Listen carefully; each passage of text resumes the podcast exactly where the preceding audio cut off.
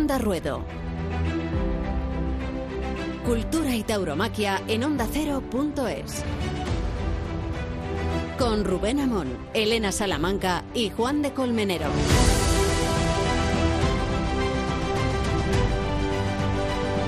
Puede que la viñeta más feroz del repertorio negro del roto sea aquella que retrata a una señora enjollada y a un opulento magnate impresionados ambos por la resistencia de las clases humildes. Dicen que no llegan a fin de mes, pero ahí siguen, cuando acaba. Forma parte del roto de los cronistas más mordaces, pero también de los más premonitorios. Llevar al extremo las situaciones en la caricatura seria es una manera de prevenir y de percibir la angustia de la sociedad del bienestar cuando todavía no ha terminado de exponerse. Ahora lo ha hecho con toda rotundidad. Miedo a la pobreza. Miedo porque la economía se resiente de una crisis impredecible y miedo porque ya proliferan las familias en condiciones de satisfacer el sadismo de los protagonistas de aquella viñeta del roto. Dice que no llegan a fin de mes y no están cuando acaba. Podría matizarse ahora. Cuesta trabajo utilizar el sustantivo pobreza, no ya en comparación a la que padecieron nuestros abuelos o en relación a los países contemporáneos que la viven en grado extremo, pero las diferencias cuantitativas y cualitativas no contradicen el empobrecimiento de la sociedad española ni la protegen de las situaciones límite que pueden llegar a normalizarse esta semana. Es la razón por la que ya se han organizado comedores sociales, campañas de recogidas de alimentos y operaciones de abastecimiento a las clases desfavorecidas. Definirlas así resulta mucho más analgésico y abstracto de cuanto resultaría familiarizarse con una realidad mucho más incómoda que ya sacude duramente a los inmigrantes. ¿Cuántas familias españolas pueden resistir a la hibernación? El mundo de los toros se ha sensibilizado para responder la pregunta con mayor optimismo. Los toreros en cabeza se han movilizado para recaudar dinero y recursos a beneficio del Banco de Alimentos, una campaña sensible y generosa que tiene mucho que ver con la implicación de Cayetano y a la que pone voz Cristina Sánchez. A la crisis sanitaria le sigue una crisis económica que afectará a miles de personas. Ya acuden a los bancos de alimentos para que no les falte comida, ni a ellos ni a sus hijos. Por eso, esta campaña va destinada a poner un grano de arena más en esta lucha contra las consecuencias del COVID-19. La gran familia taurina nos volvemos a unir para ayudar a una causa social. Sabemos que el miedo se puede vencer y queremos que este sea nuestro mayor triunfo. Es el momento y te necesitamos a ti también. Nos necesitan, les hacemos falta y la tauromaquia quiere echarles un capote.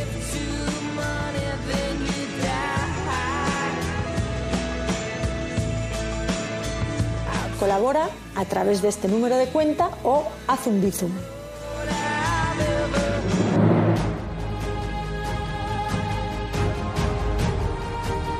Onda Ruedo.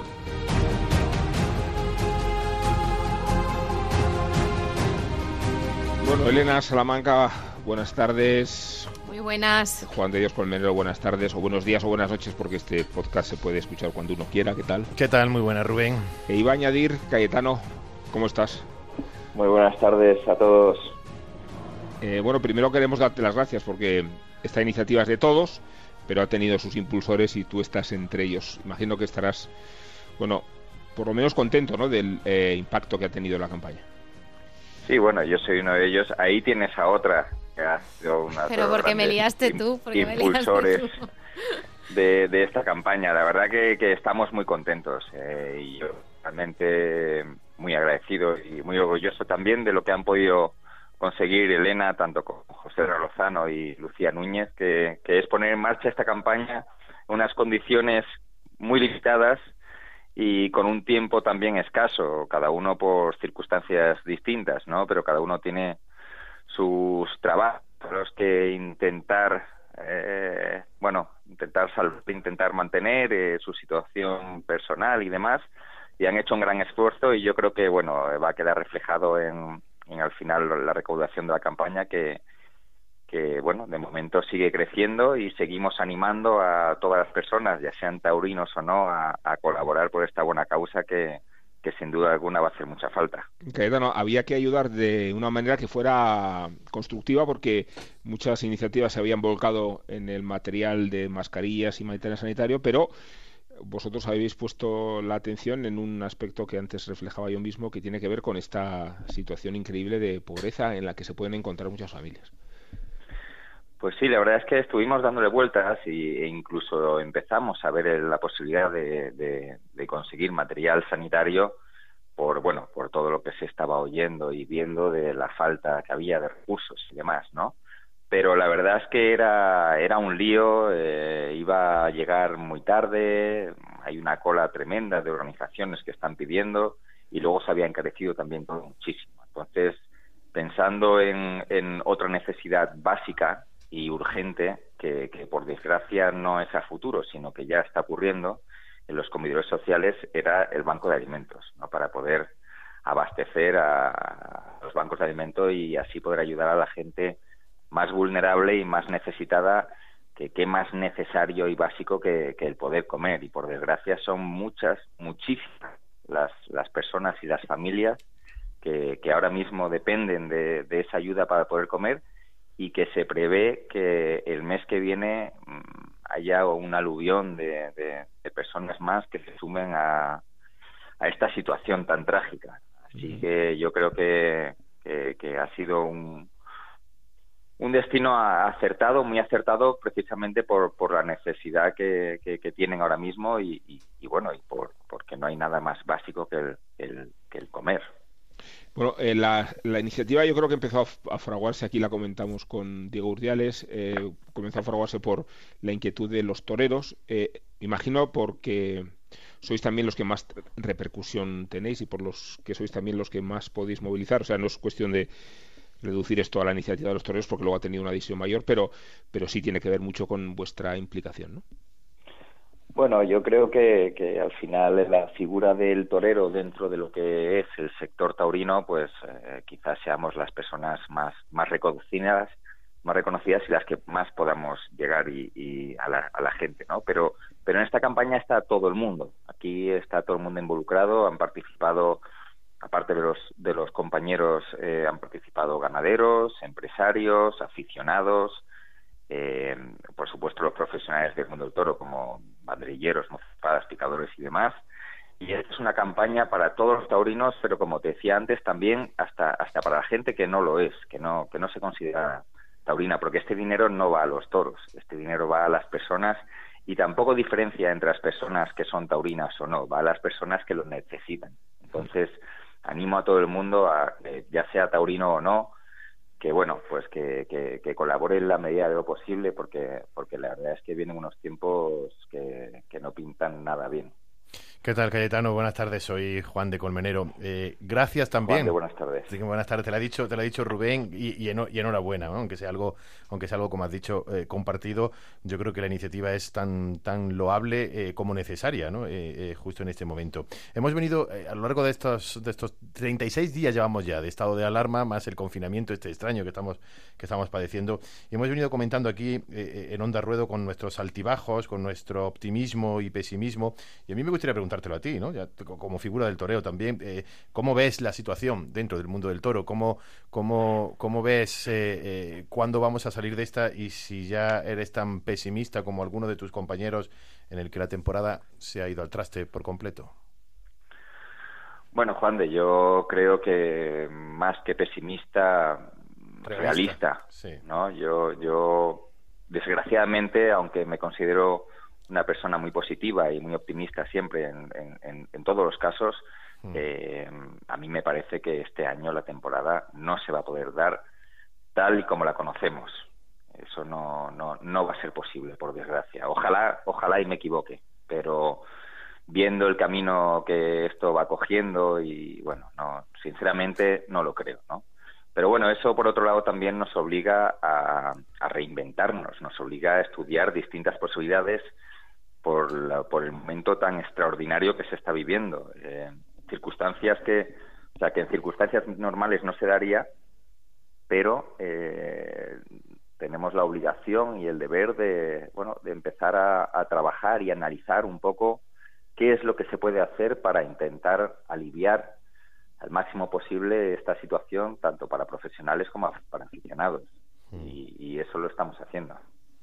Reinventarnos, además, bueno, ahí se están empezando a, surgir algunas iniciativas, ¿no? De que pueda haber determinadas, determinados festejos mm, sin público. Eh, el otro día incluso aquí avanzábamos la posibilidad de esa idea eh, para mí nada descabellada, que se pueda incluso hacer algo de temporada de invierno, cosa que no habíamos visto como excepción en este año. Es decir, algunas iniciativas que se puedan empezar a mover, ¿no? De cara también a los, a los aficionados para cuando salgamos del confinamiento, ¿no? Sí, eso, eso, bueno, eso sería posible en función un poco de, de, los pasos que vaya dando el gobierno, ¿no? Y, en función de eso, pues saldremos antes o, o, más tarde de esta situación y será lo que permitirá empezar a, recuperar de alguna forma la, normalidad dentro de lo que mm. es nuestro, nuestro día a día.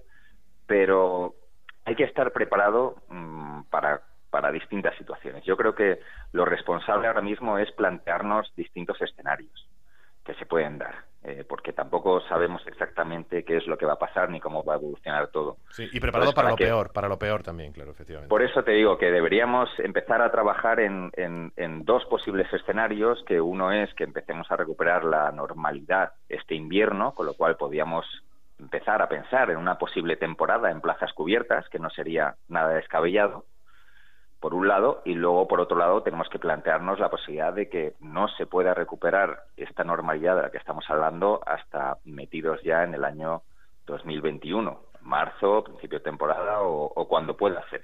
Entonces, yo creo que lo, responsable y lo razonable será eh, empezar a prepararnos para ambas posibilidades y tener un plan para cualquiera de las dos posibilidades que ocurran, eh, sobre todo para luego estar preparados sin perder tiempo. Buenas, Cayetano.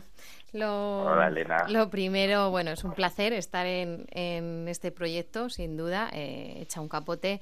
Eh, es cierto que, que salió de, de, tu mano, de la mano de Rafa Rosa también, de tu banderillero, de Digurdiales. Había varios que estabais ahí dándole vueltas a que había que ayudar de alguna manera y que a pesar de cómo va a quedar y cómo va a ser esta temporada para, para el mundo del toro, había que ayudar con esa historia que avala la tauromaquia de solidaridad, de festivales benéficos, de las maneras de beneficencias, las veces que, que ha ayudado la tauromaquia y que esta vez otra vez había que hacerlo.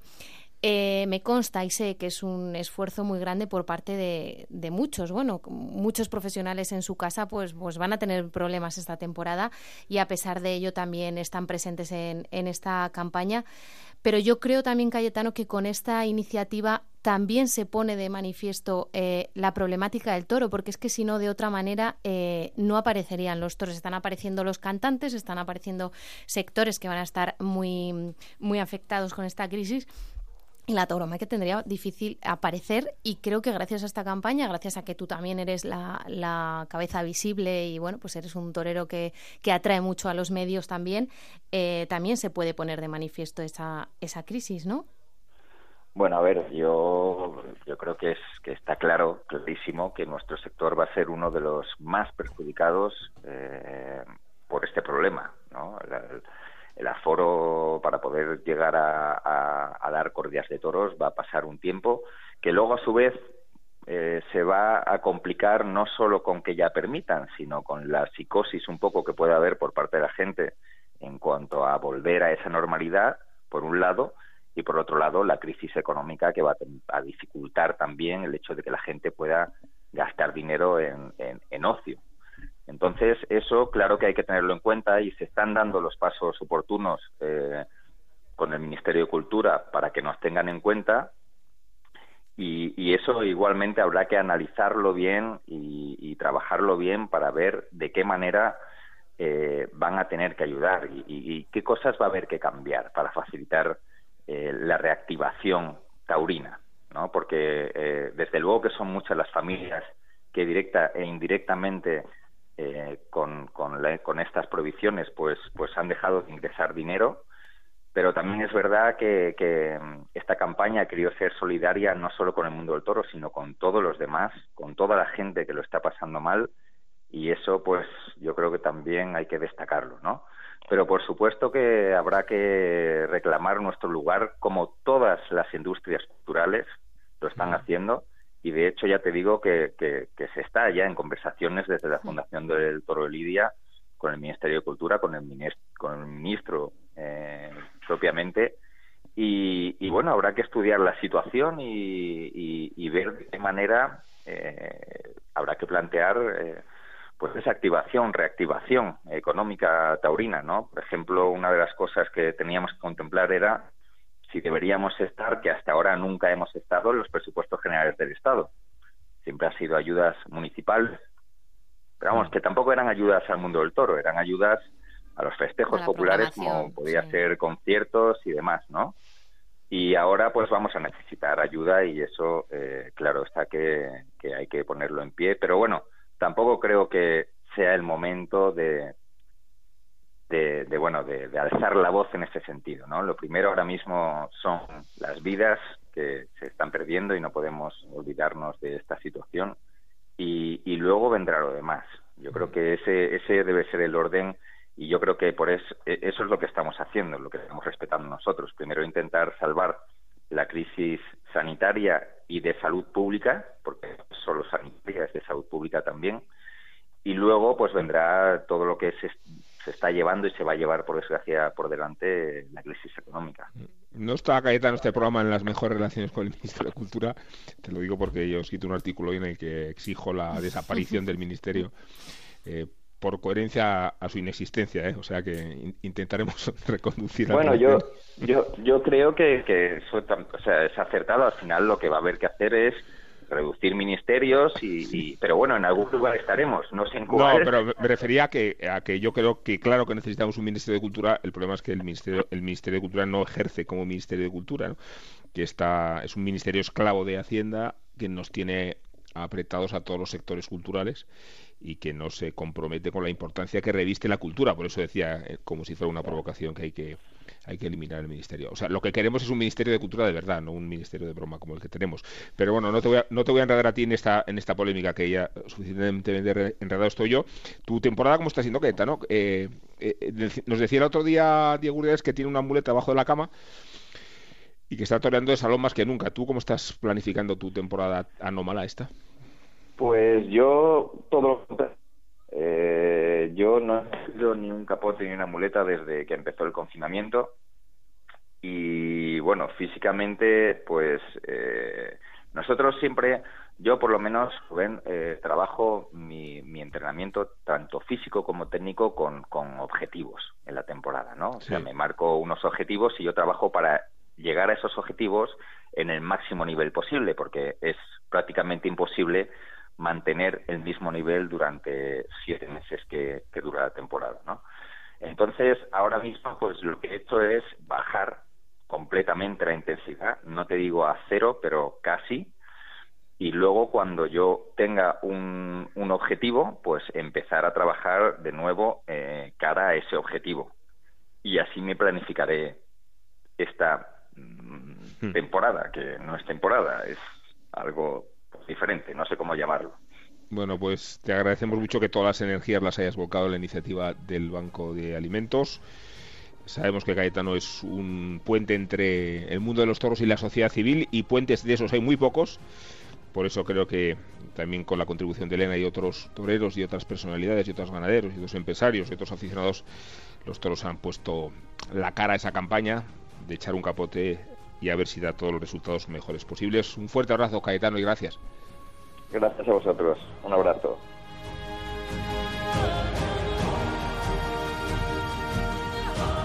Onda Ruedo. Cultura y tauromaquia en onda ondacero.es.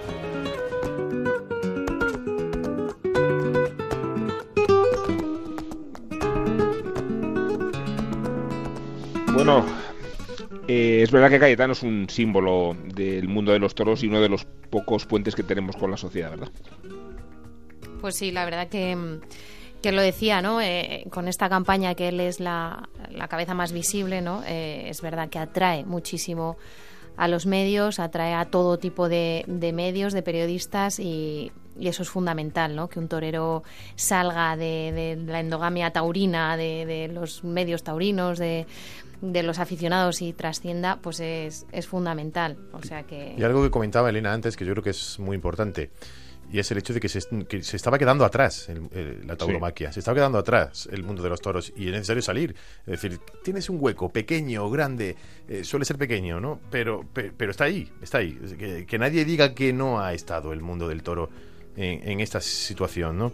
Y, luego, bueno, pues yo creo que eh, se está hablando mucho de que se tenga en cuenta la cultura, se está hablando mucho, pero si ya era difícil antes, era difícil antes, igual es muy difícil, comentaba tú ahora, que hay que perder casi toda esperanza en que, en que se pueda otorgar. Aunque quizá en los momentos estos es luego cuando, cuando se da un paso al frente y se, y se mete dentro de todo, de todo lo que es la cultura que lo es, pues también las ayudas al, al mundo del toro. Veo que está muy difícil, sigo viendo Rubén, sigo viendo Rubén malos presagios por delante y no me gusta ni un pelo. Pero se consolida tu iniciativa porque hay que te huite a ti la temporada de invierno, la gran temporada de invierno.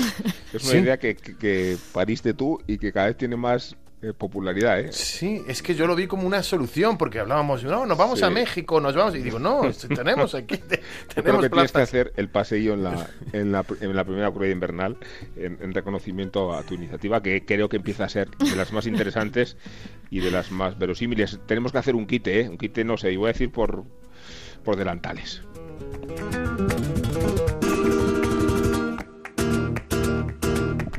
Adelante, Chapu. Para conocer lo que nos pasa hay que visitar las obras del artista Ignacio Pereira, que vaciaba escenarios atestados y los retrataba en fotografías en las que solamente había una persona. Las zonas más masificadas del mundo aparecían solas en una escena de lo que hasta ayer era imposible. Hay varias obras de Pereira proféticas de soledades sobre los toros, porque el toro y su carga de miedo son también una representación de la soledad del hombre, del hombre solo en compañía de muchos, del hombre confinado, del juego de la distancia, el toreo como metáfora de la distancia y sobre todo de la soledad. Recuerdo una de las imágenes de Pereira en la que Alejandro Talavante toreaba mirando al tendido y en el tendido solo había granito quizás estuviera toreando para sí mismo. En la cara del toro muchos toreros se sienten solos, son los toreros del vacío. En la cara del toro solo están ellos mismos, hasta el público que los rodea, cuando aplaude, cuando se enfada, cuando desespera, no es más que un eco de lo que hay dentro de ellos mismos. Recuerdo que Curro me contó un día que cuando se iba a entrenar a las afueras de Sevilla, a veces se daba oles a sí mismo, como si estuviera escuchando al tendido de la maestranza, que estaba allí de alguna manera. Diego Urdiales, cuando torea de salón, también confiesa que escucha voces. Las voces que escucha Urdiales son siempre la de Madrid. Ahora que nada puede hacerse en compañía, es hora de plantearse si el toreo puede hacerse en soledad absoluta y que todo el público pueda estar a distancia, al otro lado de la barrera de la tele, como cuando está uno al otro lado del balcón aplaudiendo? Yo creo que sí.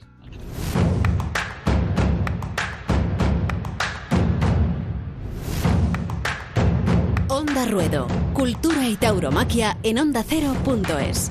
El toro, el campo, la lidia. Onda Ruedo, cada semana en ondacero.es. Con Rubén Amón, Elena Salamanca y Juan de Colmenero.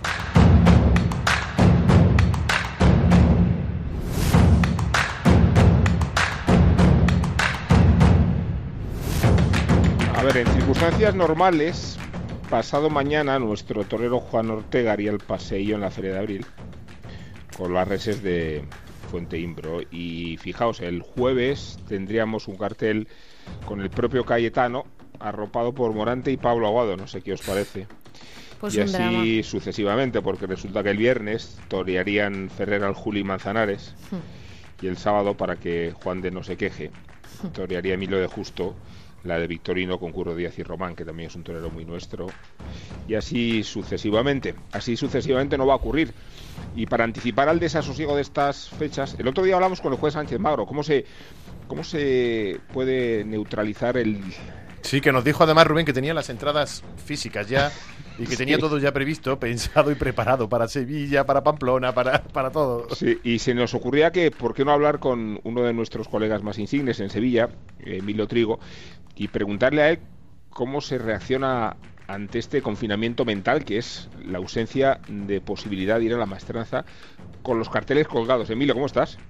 ¿Qué tal? Buenas tardes, Rubén. Un verdadero placer saludarte. Pues estamos aquí con Elena Salamanca y con Juan de Colmenero haciendo una terapia de grupo porque anunciábamos las tardes que esta semana ya estaban previstas en Sevilla y queríamos preguntarte, Emilio, ¿cómo, se vive Sevilla sin Sevilla? ¿Cómo, es esa experiencia? Dentro de poco la, la queremos trasladar a los aficionados de Madrid, pero entre tanto, haznos de avanzadilla, por favor. Eh, permíteme, eh, Rubén, que primero mando un abrazo a Juan de y a, Elena también, a los dos. Y, bueno, eh, decirte, Rubén, que, que, esto es como una primavera sin flores. Eh, la verdad, todavía no hemos encajado el golpe duro de lo que, de los que también somos cofrades, de lo que es quedarnos sin Semana Santa, pero inmediatamente, sin solución de continuidad, pues se nos plantea una feria de abril sin feria en el Real y sin feria en la, en la Real Maestranza. La verdad que, bueno, teniendo en cuenta que lo primero es la salud, por supuesto, y la seguridad y que, bueno, se, se acabe ya con este toro negro del coronavirus, pero está claro que hay que encajarlo y, y la verdad que yo no sé lo que voy a hacer todas estas tardes cuando uno tenía previsto lo que son multitud de actos, multitud de tertulias y, bueno, mirar el reloj y esperar que lleguen las seis y media con esa nostalgia, absolutamente, una nostalgia interior tremenda. Te puedes ver la de la temporada pasada y ya para regodearte un poco en el que no se puede, pero sí, efectivamente un jardín sin flores porque ha sido una, una detrás de otra, ¿no? Eh, eh, ¿Cómo se puede suplir eso? No hay, no hay manera, ¿no? No, yo creo que no hay medicina para, suplir esta nostalgia. A, revés, todo lo contrario. Los que somos aficionados, bueno, pues eh, por las redes sociales son multitud la de, bueno, la de documentos que, llegan a nuestras manos y lógicamente recordando momentos de, de gran calado, ¿no? Con lo cual se mantiene muy viva eh, lo que es la fiesta de los toros de forma interior. Pero yo creo que no se puede suplir de ninguna forma estos días que vienen por delante, pensando que no vamos a poder ir a ver nuestra maestranza y con ella todo el contenido ¿no? que, allí surge.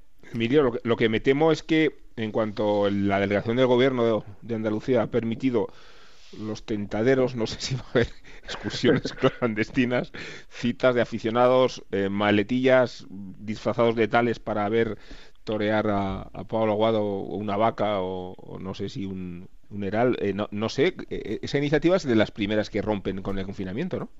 Sí, efectivamente, esa es de las primeras que rompe con el confinamiento y, bueno, a nivel eh, profesional y a nivel personal también vamos unidos de la mano, pues eh, vamos a poner manos a ello y vamos a intentar de una cierta forma estar cerca de lo que es la actividad profesional de los toreros que están muy limitadas, ¿no? Y de los ganaderos también.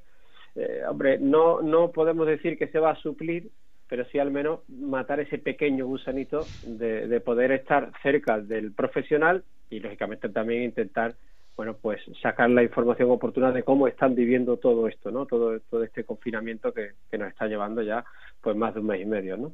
Bueno, me consta que, que, ayer ya, en cuanto se conoció la noticia, muchos ganaderos empezaron a llamar a, los toreros, por ejemplo, la familia Miura, y, decían que iban a empezar a atentar mañana y tarde, seis vacas por la mañana, seis vacas por la tarde. Así que a ese, decía Cayetano, todavía no tengo un, como no tengo un objetivo, no me pongo a entrenar. Yo ya les diría a todos los toreros que se pongan a entrenar, porque la verdad que nos reímos, pero lo que hay en el campo, eh, pues se ha perdido mucho tiempo, es tiempo de tentaderos y la cosa va a empezar así y además es cierto que, pues muchas cabezas de ganado van a tener que, que ser dados de baja y, bueno, mientras se puedan tentar, incluso machos, ¿no?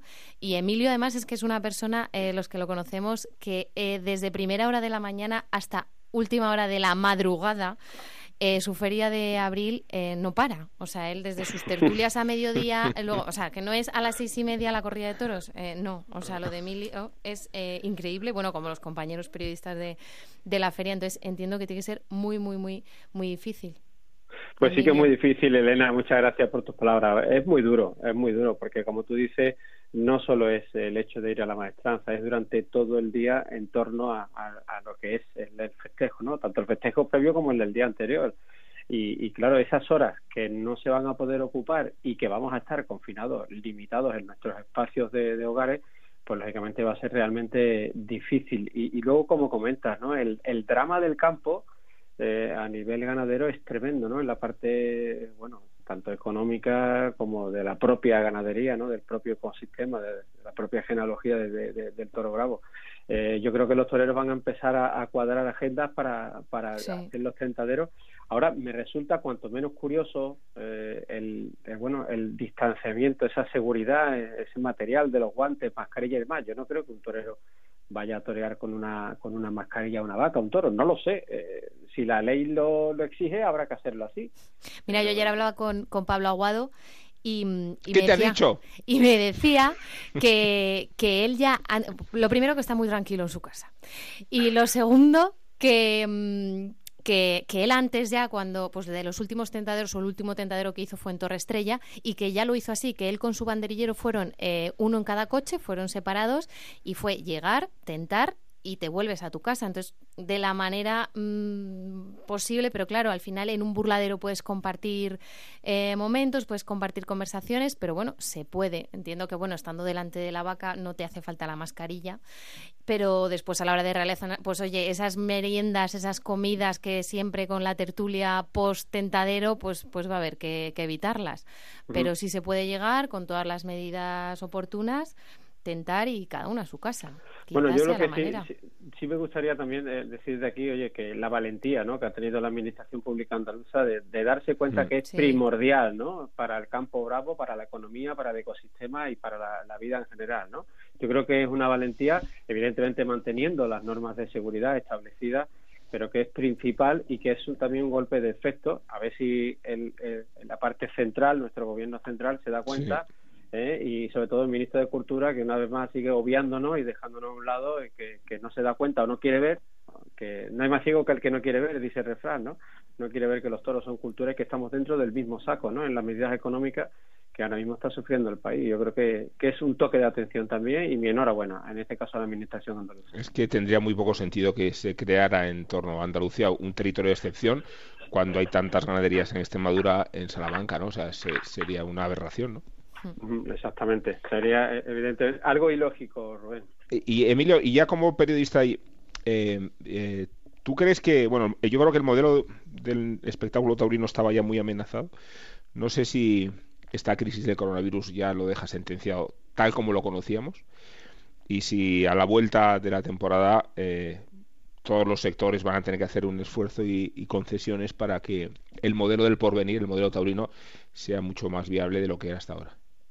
Hombre, el, yo creo que el, modelo taurino se va a tener que reconvertir absolutamente, ¿no? Además, teniendo en cuenta que encima no tenemos un gobierno favorable a lo que es la hmm. cultura taurina, ¿no? Eh, el puntillazo lo tenemos, eh, pero bueno, quiero pensar que vamos a salir de él con, oye, con, actividad. Y luego eh, también creo que hay un tema que también preocupa. ¿eh? El propio sector taurino siempre es un sector que está ayudando a todo el mundo, muestra casi en todo momento y en todo lugar su, su forma solidaria. Pero ¿quién es solidario con el mundo del toro? Eso es una pregunta que nos tenemos que hacer y que los propios profesionales tienen que, a partir de ahí, reflexionar y buscar esos apoyos, ¿eh? porque si no, efectivamente vamos a salir muy mal parados. Quiero pensar que no ¿eh? y que, bueno, que mientras que hay vida hay esperanza, como se suele decir. Esperemos que, que esto no, no se lleve a efecto, aunque la reconversión va a ser absoluta. Fijaros, compañeros, eh, eh, retornando un poco el inicio de, la conversación, como decía, que, que cómo se puede, eh, bueno, intentar sobrellevar todo esto. Fijaros que un día como hoy, eh, un 20 de abril del 92, se inauguraba la Feria de Abril de Sevilla con un cartelazo con Romero, Espartaco y Ojeda. Estamos hablando hace más de veintitantos años y no se nos quita de la mente cuanto más la del año pasado, ¿no? Así vamos a tener que estar esta temporada, rememorando fechas y, festejos pasados, la verdad. Sobre todo porque nos acordamos mucho de la feria del año pasado, nos acordamos mucho del rabo que se pidió para Rocarrey y de la aparición, revelación llamada, como queráis, de, de Pablo Aguado, ¿no? Sí, del aldagonazo de Pablo Aguado ese viernes de feria eh, fue una tarde para, para la historia bueno, la irrupción también de, de Andrés Rocarrey, que, que en una primera tarde fue algo cuestionado, sin embargo después rompió todos los cánones y se, se, pidió con muchísima fuerza un rabo. La verdad que fue una feria de muchísimo contenido, de gran nivel, eh, tanto en el apartado ganadero como en el, en el profesional del torero, pues lógicamente al tenerlo tan reciente y de tan buena nota, y encima con la añoranza que vamos a tener, porque, porque todo esto, Rubén, eh, tenemos que ser conscientes que el Sevilla ahora ha sido, eh, vamos a estar aquí en primera persona, digamos, pero después, antes fueron los compañeros de Valencia, Sí. después va a venir Madrid, y esto Mm. es un efecto Y tu absolutamente Pamplona, Emilio, y tu dominó. Pamplona, Y que eres. Sevilla, pero eres Pamplona también. Pobre de nosotros en este caso, ¿no? Pobre de nosotros, sí, sí. Bueno. Emilia, pues te damos muchas las gracias por, por sumarte a la terapia de grupo eh, y por prevenirnos de lo que ya sabíamos y es que no hay solución para resolver estos días sin toros, ¿no? Pero bueno, eh, apelamos a la memoria, al canal Toros y a lo que haga falta. Un fuerte abrazo, Emilio. Igualmente, y un verdadero placer estar con vosotros. Un abrazo. Gracias. Gracias.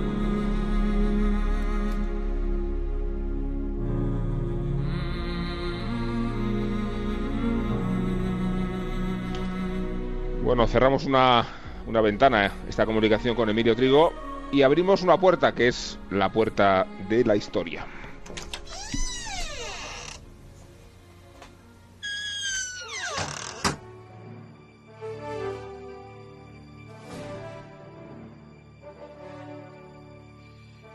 Nos trasladamos a los primeros meses del año 1830. Ha fallecido el 11 de febrero el opulento ganadero don Vicente José Vázquez, gran señorón de Andalucía Baja. ¿Y cuál es en ese momento su mayor preocupación?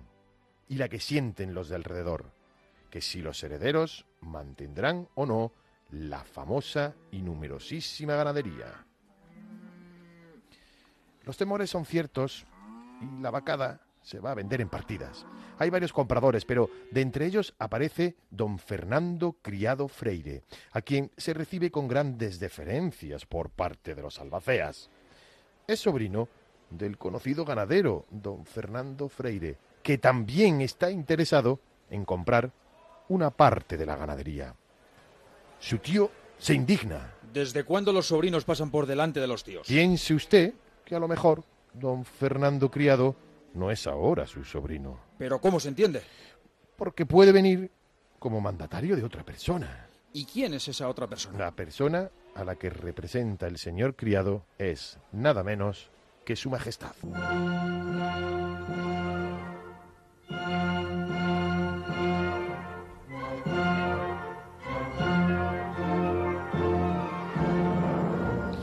Los señores allí reunidos se llevan más o menos expresivamente la mano al sombrero. No salen de su asombro y apenas pueden balbucir los comentarios naturales en ese caso. El rey, metido ganadero. Don Manuel Gaviria se lo habrá aconsejado como si lo viera. Quizá el conde de la estrella del que se dice que le está engatusando para fundar una escuela de tauromaquia en Sevilla. Se afirma que la Real Intendencia ha sugerido la necesidad de comprar ganado de esta clase para aprovechar los miles de fanegas de pasto que posee el patrimonio entre Madrid y Toledo, o sea, en Seseña, en Borrox, en Añover del Tajo, en Alameda de la Sagra y en Villaseca. Y así un sinfín de especulaciones hasta que una voz autorizada, muy seria, les dice... Caballeros, no vayan ustedes tan lejos en la búsqueda de explicaciones. Fernando VII tiene una afición desmedida y entiende muchísimo de toros. Tanto es así los presidentes de las plazas, cuando asistía a una corrida Fernando VII, una corrida de toros, le solían consultar con la mirada y él les hacía la seña disimuladamente con el pulgar sobre los cambios de suerte u otras determinaciones.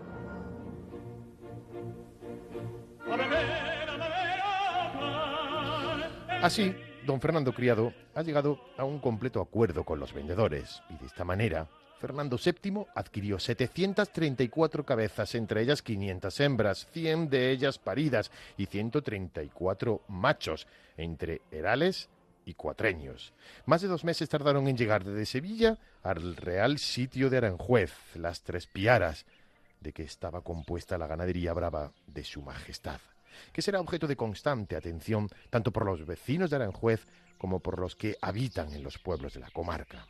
El carácter dócil, pastueño del ganado, nada parecido a los animales sabantos y ariscos que había por la zona, levanta el rumbo de que todas las vacas sean mansas. El rey decide tentar, tentar las 400 cabezas y se aprueban 396.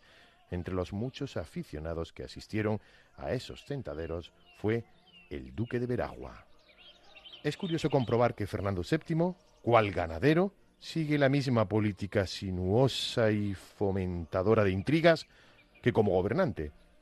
Hay poca documentación de los toros lidiados del rey. Se sabe que en Aranjuez, el día 12 de junio de 1831, se lidió un novillo berrendo llamado Carmonita, y que después de la segunda vara y sin tomar carrerilla, saltó al tendido que tenía enfrente con toda limpieza, recorrió varios de ellos, provocando las escenas de pánico consiguientes, y fue muerto en el tendido, en el tendido 6, por los Miranda y el Tiñoso. Mucho se ha hablado de Fernando VII como ganadero de reses bravas. Ahí es nada, todo un rey dedicado a criar los toros de Lidia.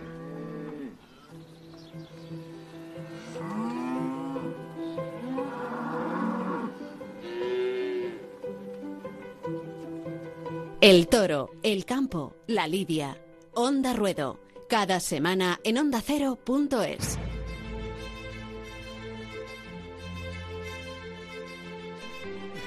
Bueno, no hay porvenir sin memoria, así que la ventana de Juan de nos reconcilia con la historia y el epílogo de Elena nos reconcilia con el final del programa hasta la semana que viene. Pues hay días que no salgo a aplaudir. Son más de 20.800 muertos ya en nuestro país, cifras oficiales, mejor no pensar en las reales, y no hay muchas ganas de fiesta.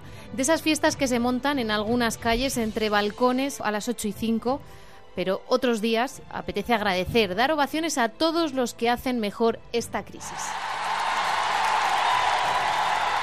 Esta atronadora ovación es para Cristina Sánchez, ella todos los jueves del año, a punto C. antes del coronavirus o del confinamiento, acudía al Hospital Niño Jesús como voluntaria para entretener a los niños en tratamiento contra el cáncer. Y ahora no ha dejado su labor. Enciende su móvil, monta las sillas con sus vestidos de torear y con esas populares videollamadas los entretiene un ratito hablándoles de tardes de éxitos, de toros, de toreros y de campo. Porque a pesar del coronavirus, el cáncer se sigue padeciendo. Ovación y vuelta al ruedo para los hermanos Sandoval, empresarios ganaderos y buenos aficionados. Han puesto su cocina Michelin al servicio de los más necesitados durante la epidemia. El chef Mario Sandoval, dos estrellas Michelin, y enamorado y estudioso de la cocina con carne de toro bravo, tiene la cocina de su famoso coque a pleno rendimiento. Hace comida de resistencia para decenas de familias del barrio de San Blas, en Madrid. Y ya os lo contamos, pudimos hablar incluso con el propio torero Miguel Ángel Pereira con sus vídeos en el campo grabados por su mujer, la ganadera Verónica Gutiérrez Lorenzo, y con los cameos de su hija Carmen, suman ya casi 14 millones de visitas, un escaparate del mundo del toro y del campo sin precedentes. Así que una ovación bien fuerte para todos los que han trabajado en esta idea y que siguen ofreciéndonos las aventuras del campo bravo durante este confinamiento. Y esta última ovación de hoy es para Lucio, el de los huevos, el famoso restaurador aficionado a los toros y abonado en el 9 de las ventas. Con 87 años ha vencido al coronavirus. Después de varias semanas ingresado ha recibido el alta y ya se cuida en su casa muy cerquita de su restaurante de la Latina. Tras el susto, él y nosotros deseamos volver a ver Casa Lucio abierto cuanto antes.